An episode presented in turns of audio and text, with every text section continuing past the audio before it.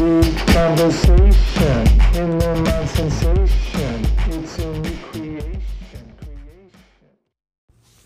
Hey, it's Phil Wall, and you're back in the Meet Conversations. Been focusing a lot on dog search and work, for that matter. So those two things have occupied a lot of my time.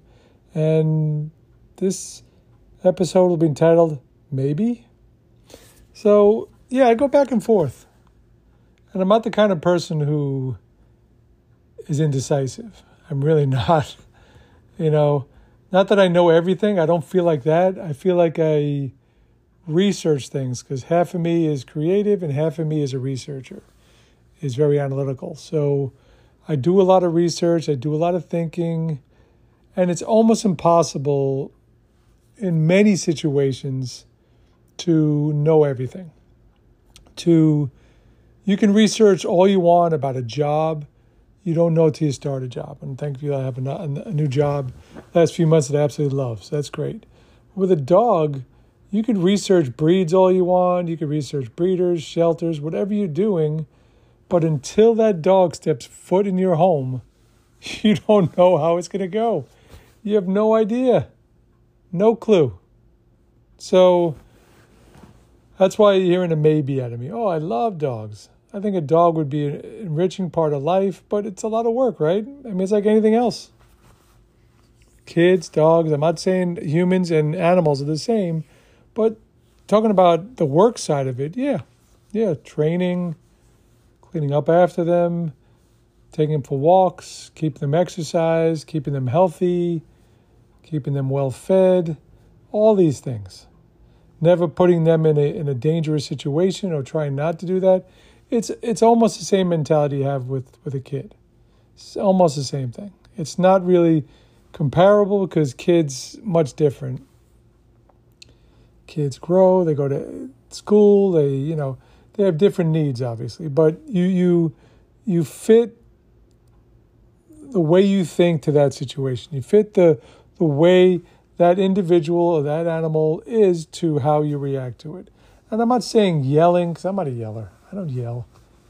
I'm not a disciplined person, but I also a person who, who meets out discipline if it need be. Sure, that's fine. I've said before in this uh, podcast, I'm the kind of person if my son came to me and said, "I got a B on the test," I wasn't yelling at him. I'd just be like, "You happy with that?" And and it wasn't even reverse psychology. I just believe in this. He goes, Yeah, it's okay. I go, Did you give your best? He goes, Probably not. I go, Well, okay. There you go. I mean, if you give your best and the the the outcome isn't what you want, then you got to make adjustments. You know, and it may not be a lack of effort's the problem; it's where you're focusing that effort.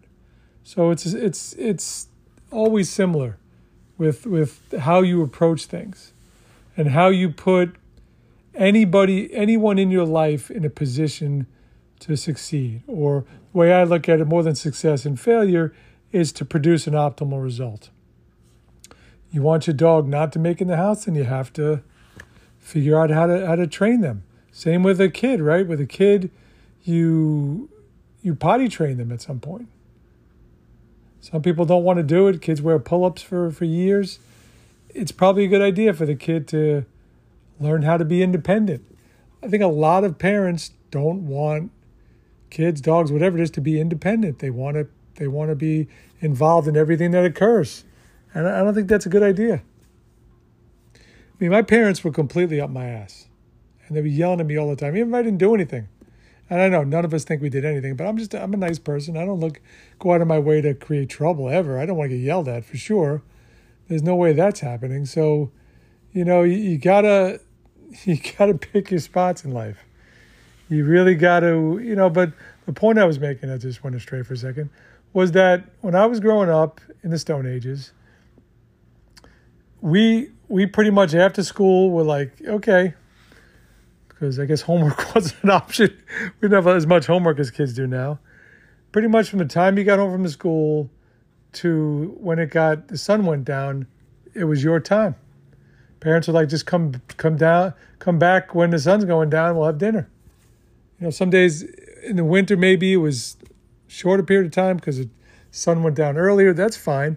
But whatever it was, you were on your own For better for worse, you were on your own and you could be independent and you could do what you want. And that when I got that bike and I was able to ride that bike, I would go miles, play tennis three, four miles away, you know, just drive to friends' houses in different places. Just it was, it was like um, a freedom and an independence that that every person needs, and dogs need in a way too.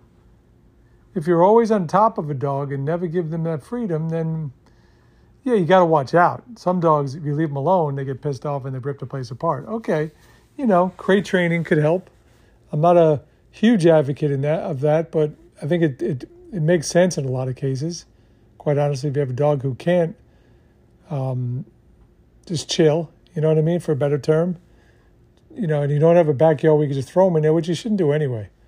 Just throw a dog in a backyard. It could be too hot. It could be too cold. I mean, who knows? Raining. So I don't. I think that's difficult to just set it and forget it kind of thing. You gotta you gotta monitor that stuff. So maybe stolen cameras. I don't know what it is. Like what, what are you gonna do? The dog's like ripping apart your couch and you're yelling through a phone, your phone, and seeing him on the. Page. Stop doing that. You know, I mean, it's just it's, it doesn't make any sense. So my point of this whole thing is my maybe, if you're going to commit to doing something, commit to doing something. Commit to doing something. Commit to do something. If you're going to commit to do to do something, then do it. No matter what it is. And I'm really serious about that. If I'm if I'm making a commitment, if I've thought about it and I'm making a make a commitment to something or someone, then I'm going to see that through. I just will. And if I feel like I can't, then I'm not going to go into it. Or I'm going to stop like right away. Be like, I, I, this is not for me. It's okay. It's okay to be uncomfortable. That's fine. But during a process, during anything you're doing, there are going to be some periods of uncomfortability and stress and other things. You know, nothing's perfect, nothing's a straight line, nothing's all pure bliss, right? So you commit, you got to take the the optimal and the suboptimal, right? And just see what you can do with it. Hope you're having a great day. I hope you're feeling well. It's the Meet Conversations with Phil Wall. And remember, download my books free on Smashwords and Amazon Kindle. And I hope you enjoy that and have a good day. I'll talk to you soon. Take care.